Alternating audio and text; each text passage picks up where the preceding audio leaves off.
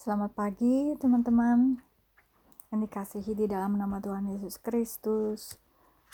Selamat datang di catatan Yosefina. Hari ini saya mau lanjut ya. Uh, kemarin saya sudah uh, membagikan tentang uh, what is a deception, true or false church, and saya udah bagiin gitu ya ciri-cirinya gitu. Kalau penyesatan-penyesatan atau gereja-gereja atau uh, false prophet gitu ya. Itu ada uh, another Jesus. If you have another Jesus you have another gospel and another spirit which is not Holy Spirit ya. Itu ayatnya yang di 2 Korintus 11 ayat 2 sampai 4 ya. Itu another Jesus, another gospel, another spirit ya. Dan saya juga udah bagiin ya beberapa uh, mungkin ada banyak ya tapi itu yang saya kurang lebih uh, tahu ya beredar ya sekarang gitu ya dan cukup banyak ya banyak-banyak yang disesatkan gitu karena pengajaran-pengajaran seperti ini ya uh, kalian bisa dengar di episode saya sebelumnya eh, ada macam-macam ada universal father christian oriental guru ya ada devil is a god's messenger's boy ya seperti itu ya. Dan ada banyak ajaran-ajaran yang tidak glorify Jesus gitu ya. Ada yang uh, udah mulai ada benda-benda gitu ya yang mereka harus beli gitu ya ada semacam tongkat-tongkat gitu ya ada pengajaran-pengajaran tentang hmm, Nabi Harun, Moses, Abraham ya uh, Apostle, Santo, Santa gitu ya kayak gitu-gitu ya. Jadi uh, kita harus tahu bahwa di luar dari Tuhan Yesus itu ada another spirit. Karena Holy Spirit hanya glorify Jesus period dan saya juga udah bagiin di uh, episode sebelumnya ya uh, ciri-cirinya ya uh, kalau kita bisa lihat uh, yang ini benar atau enggak ya kita belajar dari uh, Paulus sudah sudah kasih tahu ke kita gitu bakal ada seperti ini ya dan ciri-cirinya seperti apa gitu ya Hmm, gitu. Ada yang forbidding marry, ada yang commanding to abstain from food, ya ada yang bilang nggak boleh minum wine, nggak boleh makan darah, nggak boleh makan babi, nggak boleh makan kepiting dan sebagainya. Uh, terus harus uh, tubuh adalah bait Allah, harus di harus di cover kayak gitu-gitu ya. Semua itu baik. Tuhan bilang every creature of God is good, nothing is to be refused if it is received with thanksgiving for it is sanctified by the word of God and prayer. 1 Timothy 4 verse 5 ya itu ayatnya ada di situ. Kalian bisa dengar lebih detail. Ya di situ Paulus juga bilang uh, therefore whatever you eat or drink or whatever you do do all to the glory of God. Ya jadi um, saya juga udah bagi juga tentang bagaimana cara kita ngelihat nih gereja uh, palsu ya atau gereja yang benar ya. Uh, itu saya bahas juga dari rootnya ya dari Old Covenant kita belajar dari Kain dan Habel ya. Jadi kalian bisa lihat gitu uh, kalau Kain itu mempersembahkan dari the uh, the fruit from the ground from the earth dari uh, buah-buah di tanah yang Tuhan sudah kutuk gitu. Sedangkan Abel dia mempersembahkan the firstborn, the firstborn uh, from his flock ya, and their fat. Jadi uh, Abel tahu dia harus mempersembahkan apa yang berkenan di hadapan Tuhan gitu ya. Dia punya uh, spiritual attestation from God. Ya, kita belajar di situ. Tuhan juga udah kasih tahu sama Kain kenapa kamu marah gitu karena aku tidak uh, menerima persembahan kamu gitu. Tapi kalau kamu mau memperbaiki diri kan kamu juga bisa di accept gitu loh tapi pau tapi kain uh, malah jadi marah ya dan di situ iblis masuk sin is at the door and it desires is you. Sama seperti kita juga saat-saat ini juga gitu ya. Jadi kalau kita nggak mau taat kita jadi rebel. Sin is at the door. It desire is you. He wants to consume you ya. Paulus juga bilang ada singa berjalan berkeliling mencari siapa yang bisa diterkam. Seperti itu ya itu dosa itu sudah di depan pintu. Dan kalau kita uh, tidak obey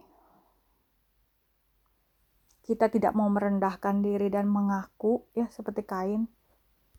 Dia tidak mau mengakui kalau dia tuh salah gitu ya.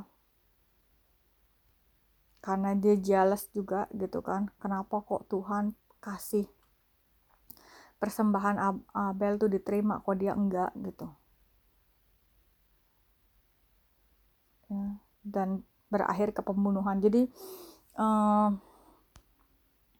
kita uh, saya udah bahas ya itu ya sampai dengan di uh, false uh, false church ya di harlots ya kalau kemarin saya bagiin di sampai di Revelation 13 ya jadi uh, harlots itu uh, political system ya itu the beast ya digambarkan di the beast. Itu di Revelation 13 ya di Wahyu 13 uh, then I stood on the sand of the sea and I saw a beast rising up uh, out of the sea having seven heads and ten horns and on his horn ten crowns and on his head a blasphemous name ya. Jadi uh, ini digambarkan seperti politic federation ya. A new politic system the end times political system ya. Nanti akan ada nih ya dan ada uh, seven heads and ten horns ya negara-negara yang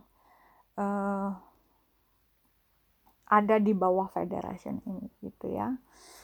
Dan beberapa kita sudah bisa lihat di sini memang ke arah situ ya gitu. Kalau kalian perhatiin udah ada pembicaraan tentang the new uh, the new world the new political system ya new order sebagainya gitu ya uh, orang bilang mungkin itu propaganda atau sebagainya ya tapi kita yang tahu kebenaran kita yang tahu firman Tuhan kita uh, melihat ya kita observe ya kita observe gitu ya kita observe kita lihat gitu.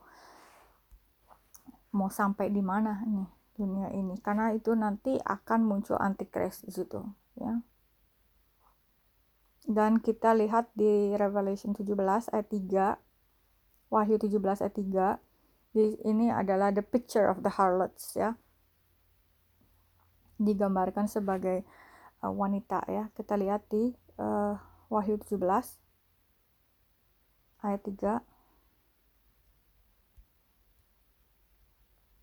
Wahyu 17 ayat 3 saya baca dari King James.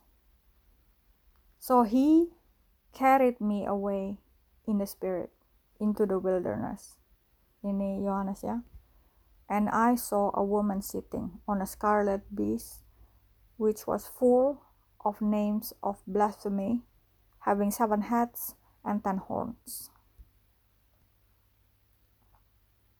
Ya, jadi harlots di sini the woman itu the false church ya sitting and riding in that end time political system. Riding means having power, ya, ya ruling gitu. Ya. Jadi um, new political system, um, new believer, ya, seperti kayak ada satu keyakinan agama baru gitu ya. Dan uh, running the politik gitu ya Dan kalau kita lihat di ayat 15-nya sampai 16 Wahyu 17 ya, ayat 15 sampai 16.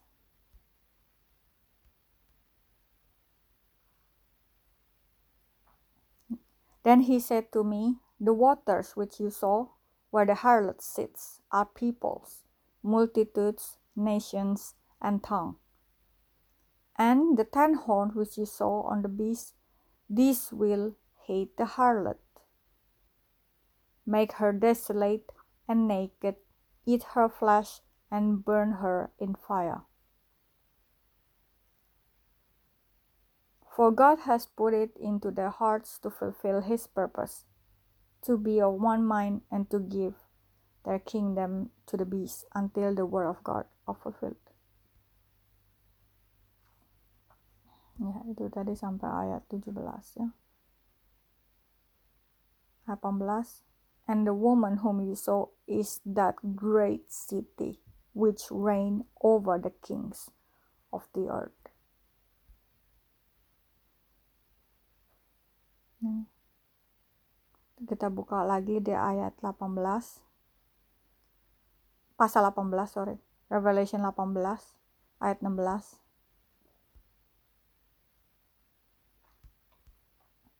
Revelation Wahyu 18 ayat 16. And saying, Alas, alas, that great city that was clothed in fine linen, purple and scarlet, and adorned with gold and precious stones and pearls. So she dressed like a priest. Ya, kalau kita lihat di sini, fine linen, purple and scarlet, and adorned with gold and precious stones and pearls. Jadi dia dress seperti uh, priest ya. Ini ya harlots ya. Uh, itu seperti uh, digambar di perjanjian lama ya priest itu seperti seperti itu ya bajunya jubahnya ya the the fine linen pada purple scarlet dan adorn kita lihat di kita buka ayatnya di Exodus 28 Exodus 28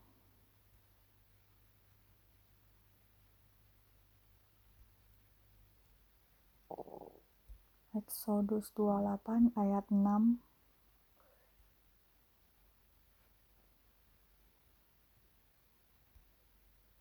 Keluaran ya, Keluaran 28 ayat 6 Keluaran 28 ayat 6 sampai 8 And they shall make the effort of gold, blue, purple, and scarlet thread and fine woven linen, artistically worked. It shall have two shoulder straps joined as its two edges, and so it shall be joined together. And the intricately woven band of the ephod which is on it shall be of the same workmanship, made of gold, blue, purple, and scarlet thread, and fine woven linen. Kalau kita lihat warnanya di sini ya, made of gold, blue, purple, scarlet, red, dan yang sebelumnya yang ada di uh, Revelation 18 ayat 16, di sini bilang fine linen, purple, scarlet, adorned with gold and precious stones and pearls. Jadi ada ada warna yang hilang ya, blue color. The blue color, one missing color. The blue color is the color of heaven. Ya. Saya percaya itu hmm, the color of heaven blue jadi itu missing ya nah kita lihat di balik lagi ke Wahyu 18 Wahyu 18 ayat 3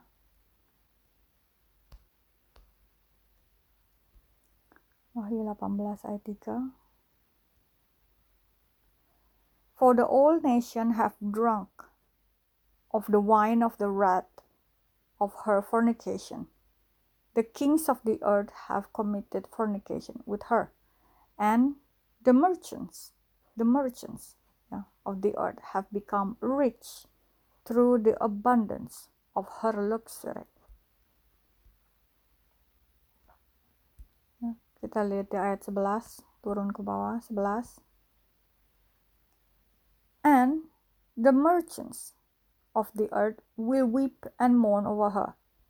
For no one buys their merchandise anymore, and merchandise of gold and silver, precious stones and pearls, fine linen and purple, silk and scarlet, every kind of citron wood, every kind of object of ivory, every kind of object of the most precious wood, bronze, iron, and marble, and cinnamon and incense, fragrant oil and frankincense, wine and oil, fine flour and wheat, cattle and sheep, horses and chariots, and bodies and soul of man. Ya. Jadi uh, all luxury, living in abundance, ya, itu juga salah satu uh, pengajarannya mereka ya, teaching about wealth. Ya. Jadi diberkati gitu ya, diberkati semakin kaya, semakin kaya gitu ya. Ini uh, mostly uh, pengajaran-pengajaran yang salah ini ya. The false church mostly just touching the soul but not the spirit ya so we need to be able to discern the spirit uh, Paulus bilang gitu ya we need to be able to discern the spirit ya 1 Korintus 2 ayat 13 sampai 15 tuh itu ayatnya ya uh, kita buka deh ayatnya kita baca. These things we also seek ya. 1 Korintus 2 ayat 13 sampai 15. These things we also speak, not in the words of man's wisdom teaches, but which the Holy Spirit teaches. Comparing spiritual thing with spiritual. Ya, ini yang kita bilang ya, kita observe ya, kita discern. Hmm, comparing spiritual things with spiritual by the Holy Spirit. Ya. But the natural man does not receive the things of the Spirit of God, for they are foolishness to him, nor can he know them, because they are spiritually discerned. But he who is spiritual judges all things, yet he himself is rightly judged by no one. Ya, jadi hmm, kita harus bisa discern. Hmm. Uh, kalau kita buka firman Tuhan di Yesaya 47 ayat 11 sampai 13 ya.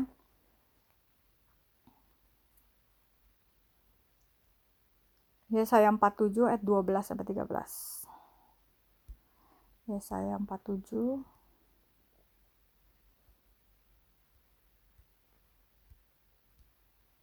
Yesaya 47 ayat 12 dan 13.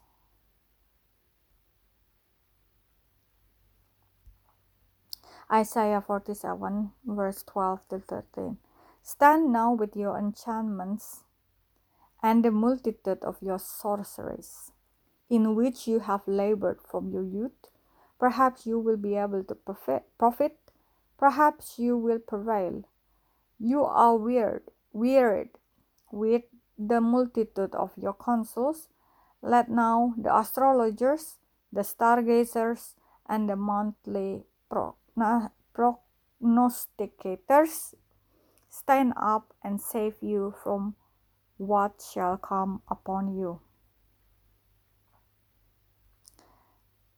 Ya, kalau di sini dalam bahasa Indonesia um,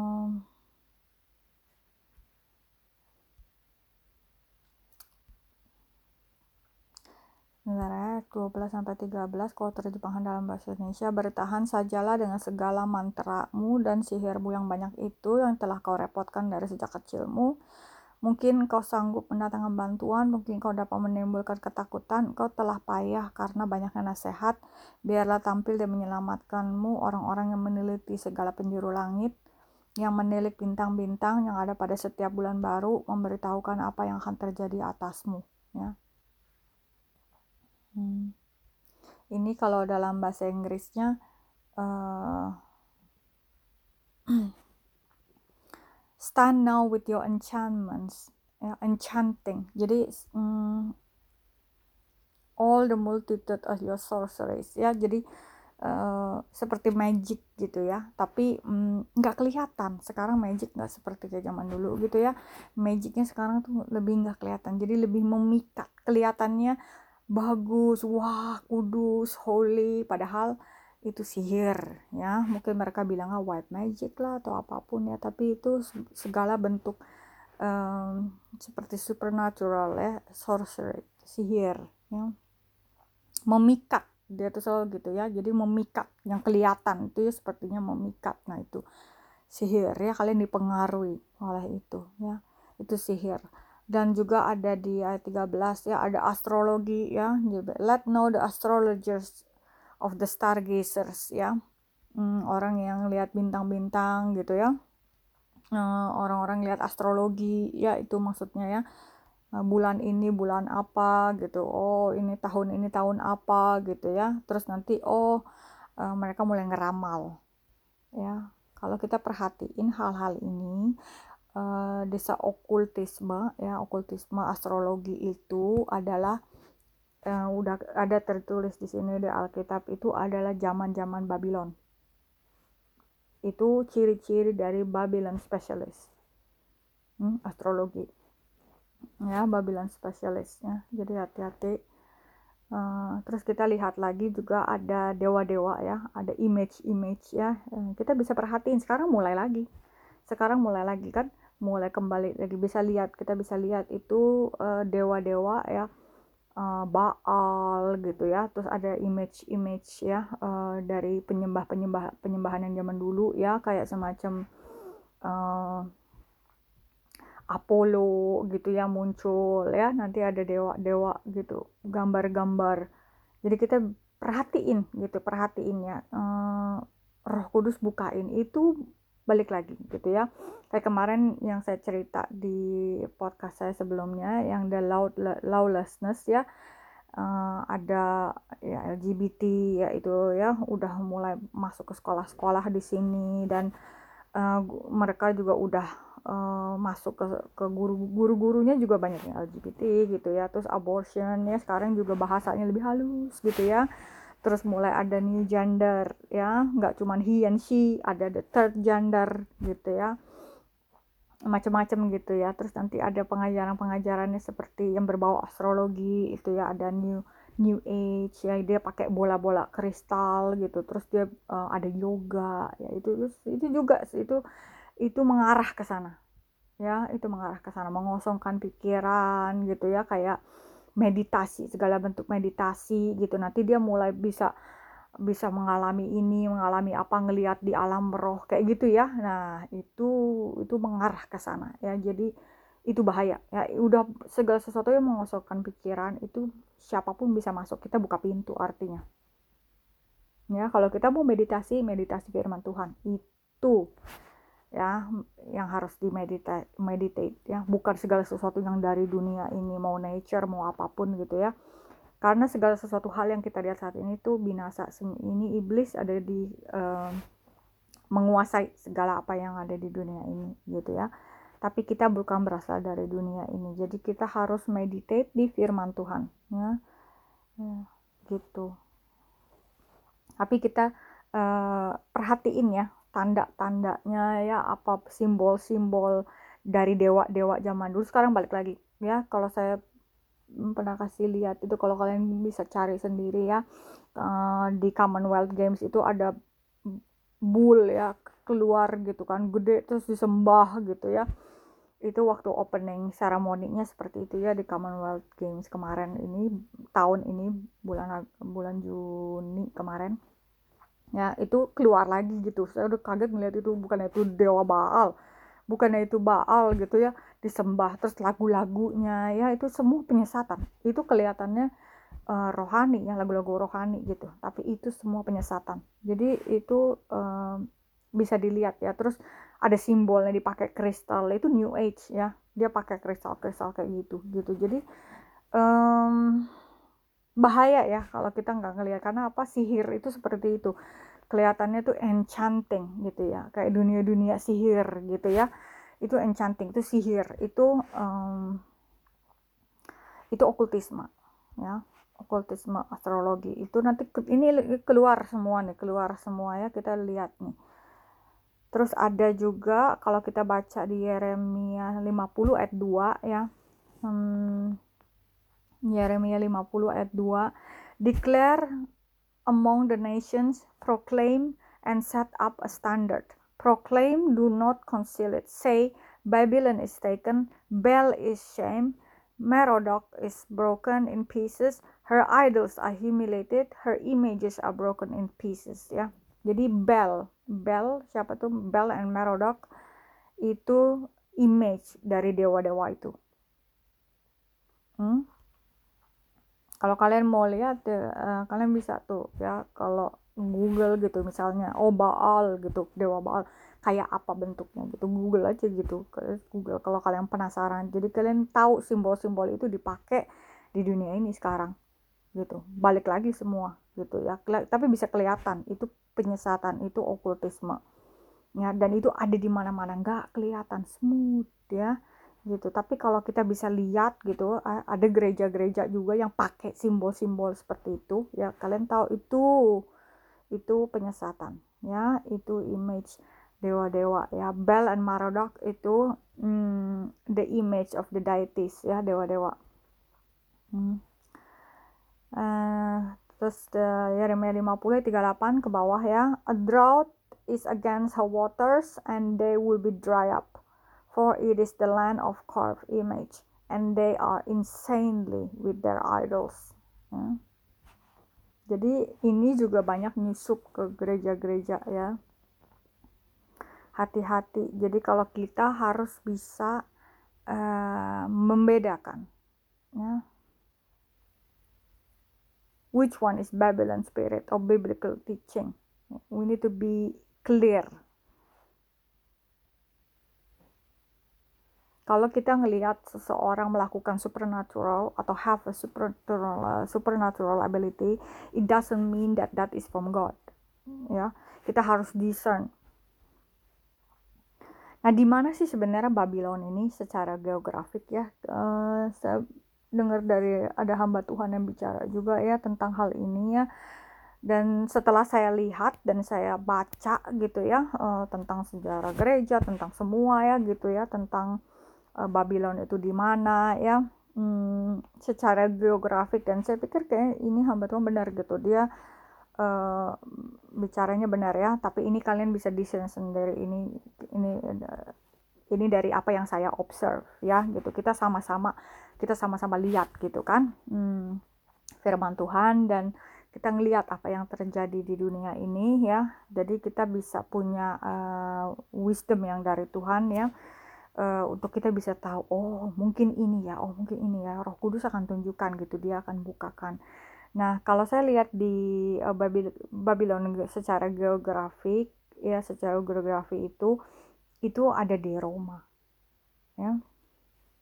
Hmm, firmannya di sini kalau kita buka di Wahyu 17 ayat 9.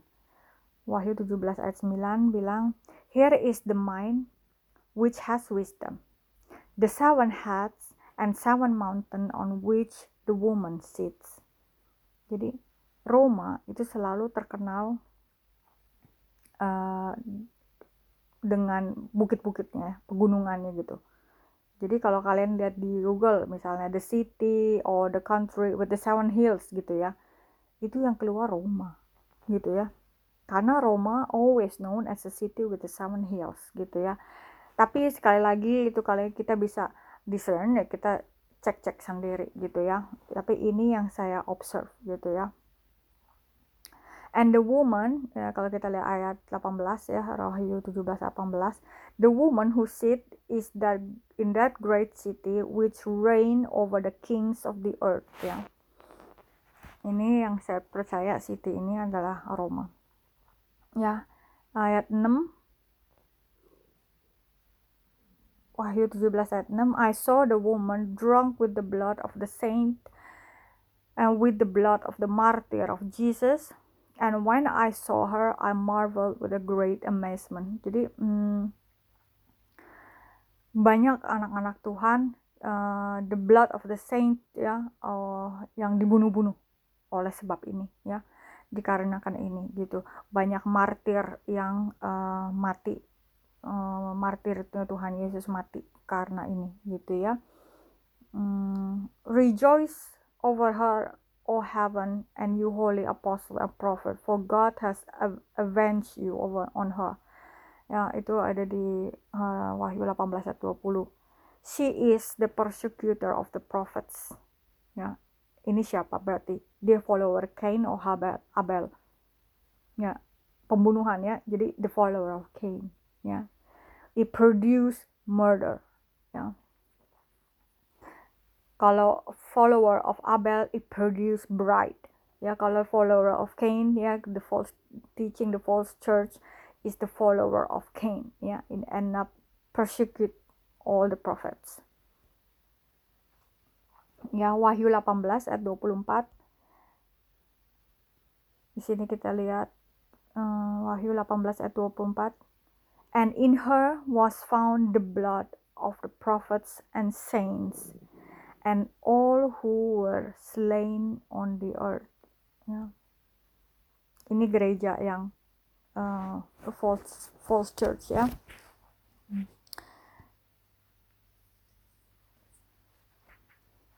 Was found the blood of prophets, ya, a murder, and who were slain on the earth. Ya.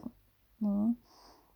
So kalau kita bisa trace back all the murders, ya, all the saint ya apostle of Jesus ya semua anak-anak Tuhan yang dibunuh ya yang di um, persecute ya semua. Itu uh, semua pembunuhan itu all are in Cain followers. Ya that is the false church.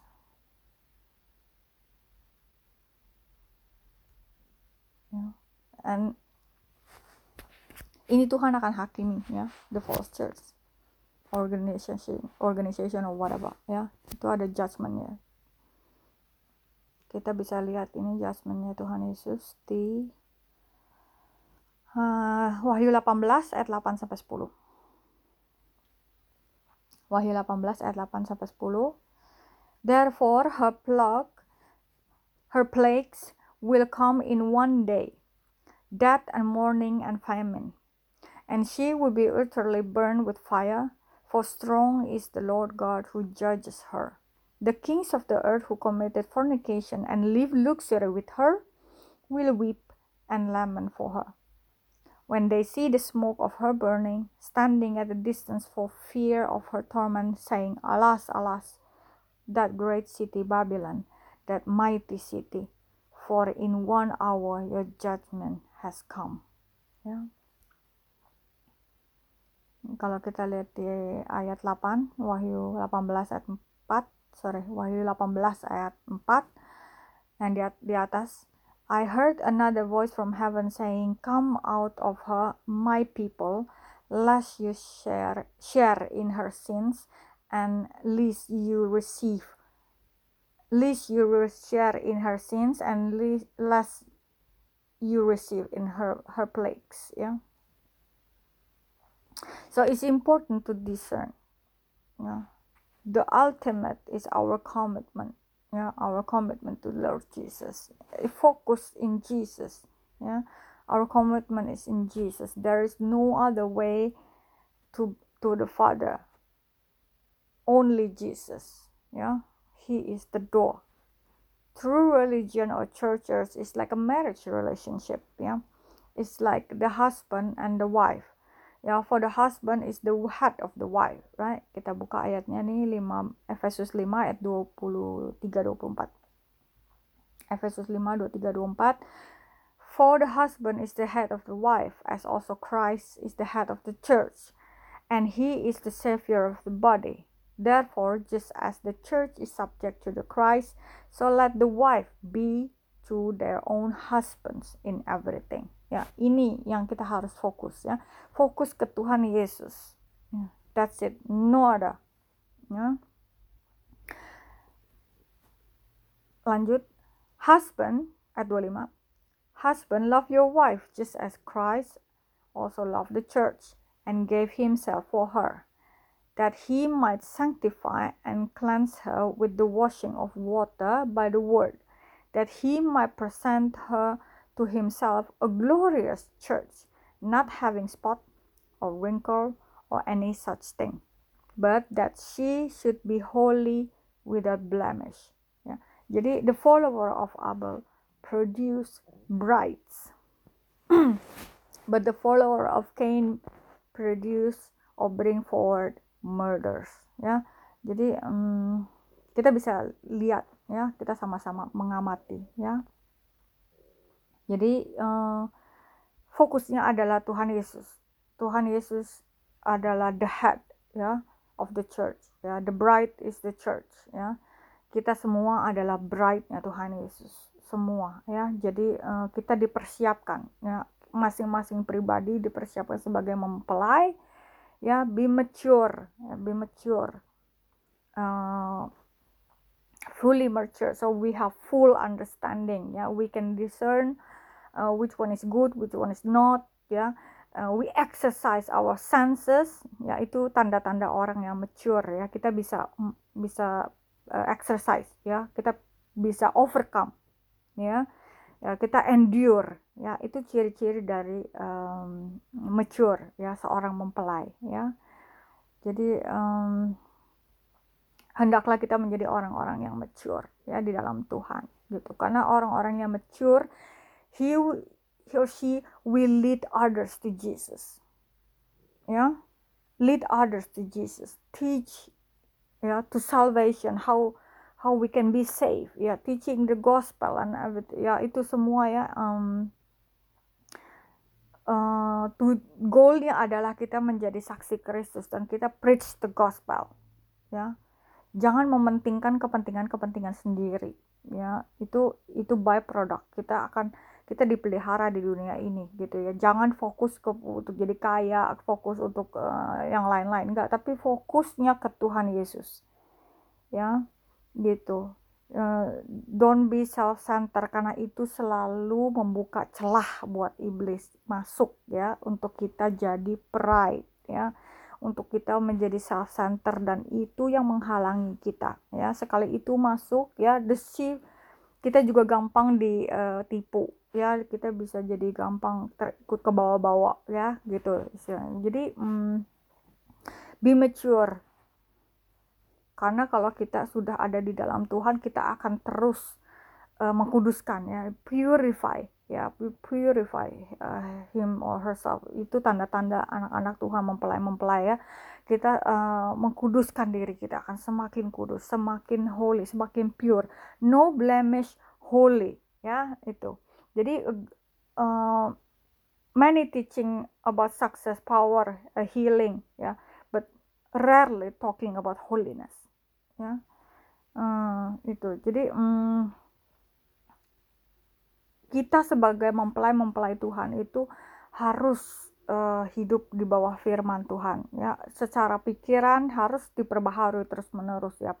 Terus secara uh, kehidupan kita selalu seperti Tuhan Yesus adalah high priest kehidupan kita juga selalu gitu mempersembahkan ya Tuhan uh, Paulus bilang persembahkan tubuh jiwa roh kamu sebagai persembahan yang hidup. Itu yang harus kita persembahkan ya. Bukan bukan korban bakaran lagi tapi tubuh kita. Jadi setiap hari kita pun harus mempersembahkan ya tubuh kita uh, jiwa kita roh kita pikiran kita ya uh, apa pun yang kamu lakukan hari ini ya keluarga kamu mungkin uh, mungkin kamu ada berbuat salah atau kamu berbuat dosa atau kamu punya cita-cita atau kamu punya bisnis kamu punya Eh, kebanggaan, kamu punya plan-plan, kamu punya apa semuanya, semua, semua, semua itu taruh di atas altarnya Tuhan. Tiap hari kamu harus mengkosongkan diri kamu ya untuk supaya Tuhan uh, take control of your life. Itu saya lakukan itu tiap hari gitu ya jadi uh, kita datang telanjang, kita pergi telanjang. Jadi kita mempersembahkan hidup kita, uh, pikiran kita, uh, jangan jadi self center, semua serahkan di atas altarnya Tuhan. Ya, kita juga telanjang gitu. Ya, jadi kita serahkan semua. Jangan takut gitu. Kadang-kadang kalau kita mau menyerahkan semua semuanya ke Tuhan tuh sepertinya kita kayaknya kok nggak ada yang kita pegang ya ego kita semua harus di, dikalahkan gitu kayaknya seolah-olah kita nggak nggak ada pegangan gitu nggak kalau kita bisa serahkan itu semua sama Tuhan. Ya, our weakness become our strong. Di mana ada kelemahan di situ kuasa Tuhan bekerja secara sempurna. Itu yang Paulus bilang ya. Jadi uh, kalau kita merendahkan diri, diri kita di hadapan Tuhan, ya kita serahkan kita punya semua itu ke, kepada Tuhan, kuasa Tuhan di dalam kelemahan itu kita menjadi sempurna. Kuasa Tuhan bekerja sempurna.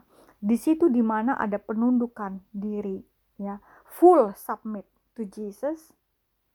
Di situ kamu punya kuasa, di situ kamu punya otoritas. Hmm? Jadi be holy ya be holy tiap hari persembahkan itu supaya Tuhan yang kuduskan. Dengan firman Tuhan yang kamu baca kamu dikuduskan setiap hari gitu ya. Jadi kamu tidak memikirkan hal-hal yang di dunia ini tidak memikirkan hal-hal yang daging.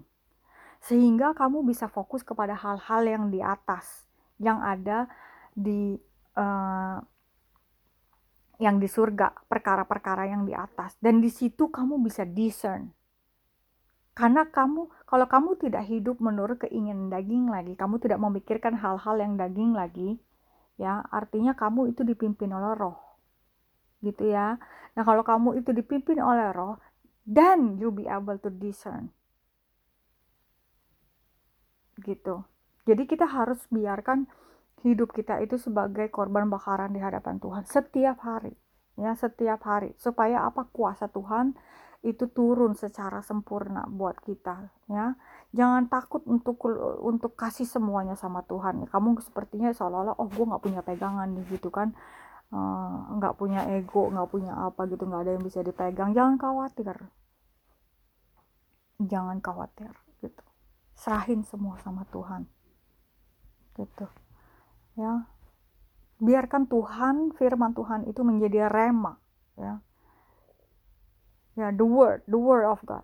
Itu logos ya revelation our mind ya. Menjadi rema juga. Rema itu artinya Tuhan berbicara dalam kita jadi rema ya di dalam hati kita. A spoken words God spoken words ya itu jadi rema. Dan itu kita diperbaharui dan itu kita disanctify artinya ya kita dikuduskan. Karena karena firman Tuhan itu adalah Tuhan sendiri. Jadi kalau kita baca Tuhan Tuhan baca kita gitu kan ya firman Tuhan baca kita dan itu firman Tuhan itu mengkuduskan kita. Ya. This is this part is a true church. Ya.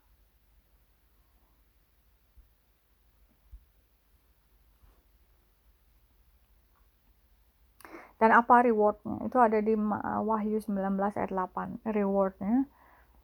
Wahyu 19 ayat 8 and to her it was granted to be arrayed in fine linen, clean and bright, for the fine linen is righteous acts of the saint. Ya, jadi uh, righteous acts of the saints, the one of the characteristic of the true church. Hmm? Led by the Spirit, yeah, not by led, not led by the flesh or ya keinginan-keinginan daging ya. Yang membuat kita jadi self center gitu ya. Tapi uh, kita di dipimpin oleh Roh Kudus ya. Itu juga ada ada uh, ada the gift of spirit ya, ya di dalam tubuh Kristus di dalam pelayanan kita itu juga satu tandanya ya. Seperti di uh, gereja Korin Korintus ya gitu. So Paulus bilang 1 Korintus 1 ayat 4 sampai 7. I thank my God always concerning you for the grace of God which was given to you by Christ Jesus, that you were enriched in everything by him in all utterance and all knowledge, even as the testimony of Christ was confirmed in you, so that you come short in no gift, eagerly waiting for the revelation of our Lord Jesus Christ. Yeah. The church will be beautifully adorned. Yesaya 61 ayat 10 I will greatly rejoice in the Lord my soul shall be joyful in my God for he has clothed me with the garments of salvation and he has covered me with the robe of righteousness and as a bridegroom decks himself with ornaments, and as a bride adorn herself with her jewels. ini juga ciri-ciri the true church ya produce brides ya dan uh, uh, mempersiapkan uh, gereja ya untuk uh, kemuliaan Tuhan untuk persiapan untuk kedatangan dia yang kedua kali ya ya uh, the one who eagerly waiting for the revelation of our Lord Jesus Christ. Jadi orang-orang yang menanti-nantikan Tuhan. Ya itu juga salah satu karakteristik dari the true church ya. Always focus on Jesus. He will be back. Ya kita mempersiapkan diri kita. We endure. We wash our garments ya. Ciri-ciri true church itu juga Tuhan kasih garment ya. Kasih garment. Jadi kalau kita memang benar di hadapan Tuhan kita mempelai ya gitu um, kita hidup dengan Roh Kudus ya di bawah pimpinan Roh Kudus tuh kita seperti dikasih pakaian ya kasih pakaian jadi kita nggak telanjang ya he said that he had clothed me with the garment of salvation ya and the robe of righteousness ya gitu ya Hmm. Holy Spirit who pick up the brides. Dia yang sudah uh, memateraikan kita ya. Kita udah di shield waktu kita udah bertobat terima salvation ya. Kita udah diberi pakaian garment itu terus kita di shield ya. Jadi kita tuh udah dikasih tanda di dunia ini kita nggak lihat sekarang gitu tapi udah kelihatan ya. Di alam roh udah kelihatan siapa yang uh, ada di dalam Tuhan yang udah dimaterai oleh Tuhan itu ada tandanya ya. Tanda anak domba ya. Itu itu kita adalah milik kerajaan Tuhan ya. Itu ada shieldnya gitu. Kita tuh udah di mark ya. Dan nanti begitu Tuhan datang yang kedua kali ya Holy Spirit itu yang memateraikan kita mengubah tubuh kita menjadi tubuh yang baru. Itu adalah Roh Kudus. Jadi Roh Kudus hmm, yang nanti menjemput kita ya. The Holy Spirit who pick up the brides ya.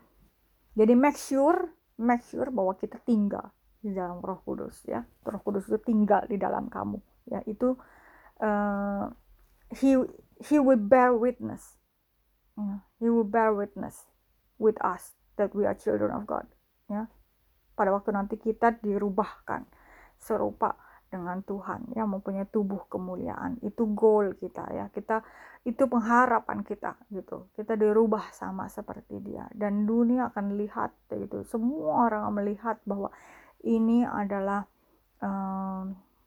anak-anak um, Tuhan gitu ya kita akan dinyatakan pada hari itu Tuhan Yesus datang kembali semua itu uh, akan dinyatakan ya kita lihat ayatnya di Hebrew 9 ayat 28 Ibrani 9 ayat 28 ya. So Christ was offered once to bear the sins of many. To those who eagerly wait for him, he will appear a second time apart from sin for salvation. To whom he appeared? To the one who eagerly waits. ini uh, saya juga ada pengajaran ini ya uh, tentang the morning star ya itu. Itu adalah orang-orang yang menanti-nantikan Tuhan. Dia punya di dalam hatinya itu terbit the morning star ya. Apakah kalian udah punya itu the morning star? Apakah itu terbit di dalam hati kalian? Are you eagerly wait for the Lord Jesus come for the second time. Ya. Karena kepada orang-orang itu Tuhan datang jemput. Ya. Jadi um, demikian ya uh, hari ini saya sampaikan uh, tentang deception ya. Jadi kita harus hati-hati dan kita juga bisa discern ya mana yang benar mana yang enggak mana yang the follower of Cain mana yang the follower uh, Abel ya remember there's another Jesus, another gospel, another spirit. Jadi kita harus bisa discern ya. Nggak segala sesuatu yang berbau spiritual itu dari Tuhan. Jadi harus hati-hati ya. Kita harus bisa uh, discern ya. Selalu uh, balik to scripture. Apakah ada firman Tuhannya? Ada firman Tuhannya. Saya juga pernah dapat penglihatan ya. Saya dibawa ke Kingdom of Jesus gitu. Setelah saya balik, saya cek gitu. Ya uh, dan Roh Kudus tunjukin gitu. Semua yang saya lihat itu ada ayatnya gitu ya. Uh, semua itu scripture. Ya semua itu ada ayatnya. Gitu. Jadi kita harus balik lagi ke firman Tuhan. Balik lagi ke firman Tuhan. Karena firman Tuhan adalah Tuhan sendiri. Tuhan bilang buku ini ya, ya firman Tuhan ini ya adalah berbicara dan diinspire oleh Roh Kudus ya. Dan di sini bilang apa yang tertulis di dalam buku ini adalah kebenaran ya kan? Ya Tuhan Yesus adalah ada alfa ada omega. Semua yang ada terjadi di dunia ini dari yang sebelum waktu dunia dunia baru dijadikan sampai nanti itu sudah tertulis di buku ini. This is the book of life. Jadi nggak ada yang keluar dari sini ya. Semua ini uh, ada di dalam firman Tuhan dan uh, kita harus jadi Christian yang mature ya. Artinya kita juga tidak self center ya. Itu kekejian ya. Jangan self center karena kalau kita uh, masih self center masih memikirkan perut kita sendiri kepentingan kita sendiri apa semua buat kita sendiri itu kita susah untuk discern ya. Itu juga susah buat kita overcome. Temptation dosa dan sebagainya gitu ya. Uh, jadi itu uh, harus diangkat rootnya ya uh, rootnya itu harus diangkat. Dan kita harus mempersembahkan tubuh kita selalu di, di altarnya Tuhan. Persembahkan itu di altarnya Tuhan ya. E, baca firman Tuhan jadi Kristen yang dewasa ya. Jangan yang terombang ambing oleh pengajaran sana sini gitu ya. Tapi um, take root ya. Be led by the Holy Spirit ya gitu. Jangan mengikuti keinginan-keinginan daging ya. Kita sama-sama observe apa yang terjadi di dunia ini, apa yang um, sudah terjadi juga dan makin makin uh, bertambah-tambah ya. Uh, jadi uh, kita jangan terseret ke sana gitu ya. Perhatiin ya kalau kalian baca buku, kalian lihat internet gitu ya, apa yang kalian konsumsi, apa yang kalian lihat di situ uh, bisa kelihatan ya.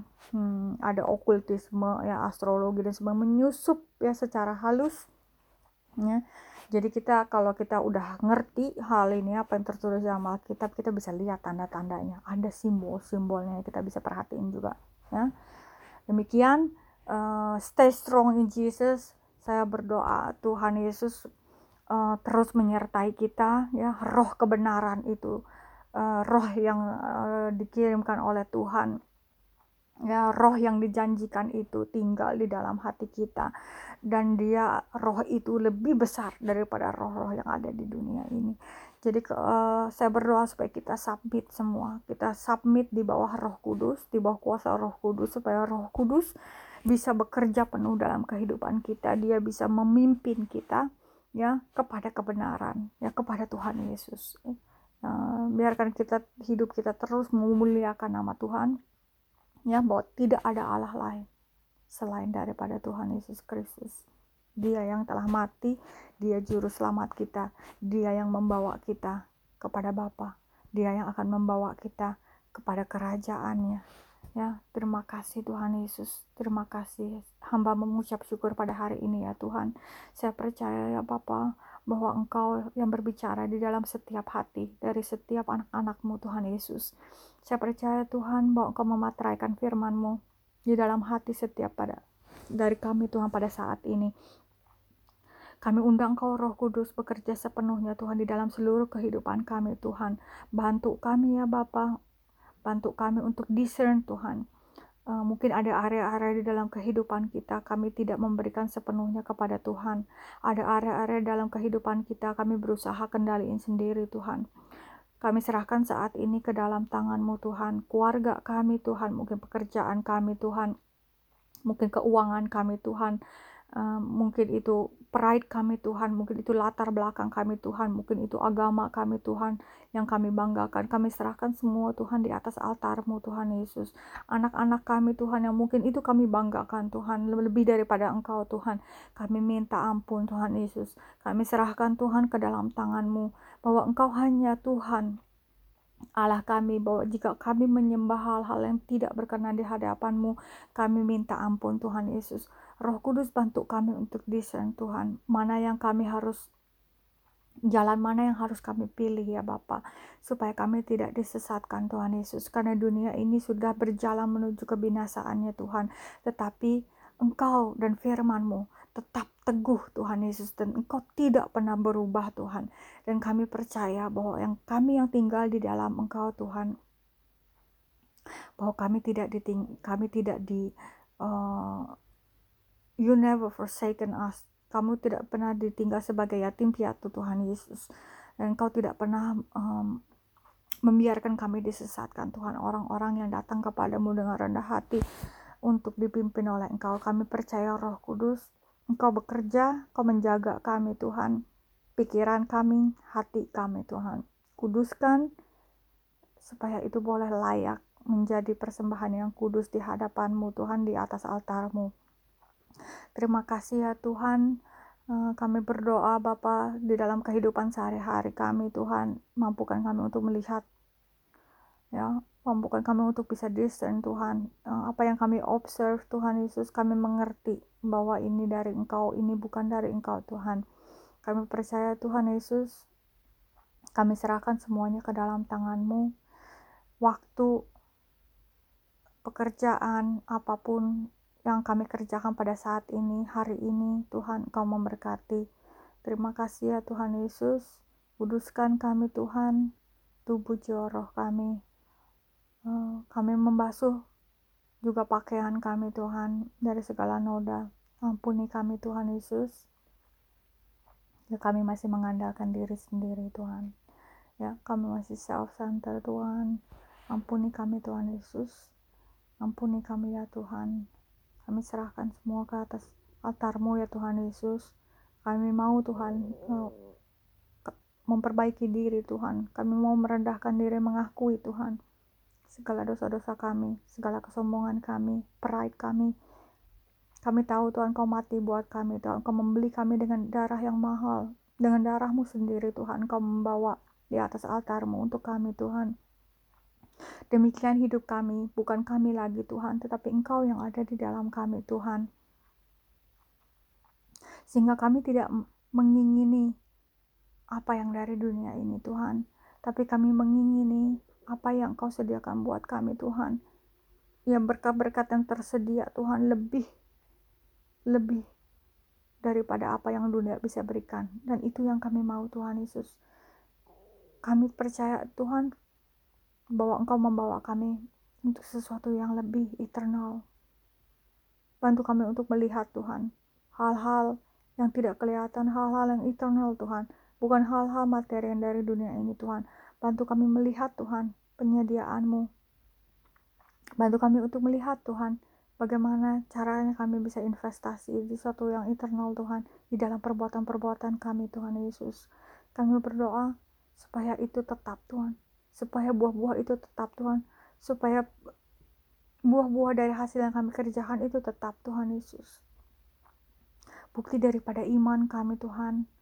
Bahwa kami tidak mengingini hal-hal yang ada di dunia ini tapi kami mengingini Engkau saja Tuhan Yesus dalam hidup kami. Dan mata kami boleh terarah kepada Engkau saja Tuhan. Kepada karyamu kepada salibmu kepada pengorbananmu Tuhan untuk kami. Kami tidak layak Tuhan menerima segala sesuatu yang lebih mulia daripada Engkau Tuhan. Engkau yang terlebih mulia Tuhan. Engkau yang terlebih besar di dalam kami Tuhan. Engkau yang terlebih besar dan mulia Tuhan di dalam kehidupan kami, seluruh kehidupan kami Tuhan. Sehingga kami tidak mengingini apa pun Tuhan, tak selain daripada Engkau Yesus. Terima kasih ya Bapa. Terima kasih Yesus. Terima kasih. Itu Tuhan, pikiran kami, hati kami kami ketopong keselamatan Tuhan, berbaju sirah keadilan, berikat dengan kebenaran. Tajamkan pedang kami Tuhan, dan perisai kami Tuhan. Dan dengan kasih kerelaan untuk memberitakan Injilmu setiap waktu, setiap waktu, di mana pun kami berada. Makasih ya Yesus, segala puji, hormat, syukur hanya bagi namamu Tuhan Yesus kami yang kami sembah kami puja. Terima kasih. In the name of Jesus, I pray. Amen.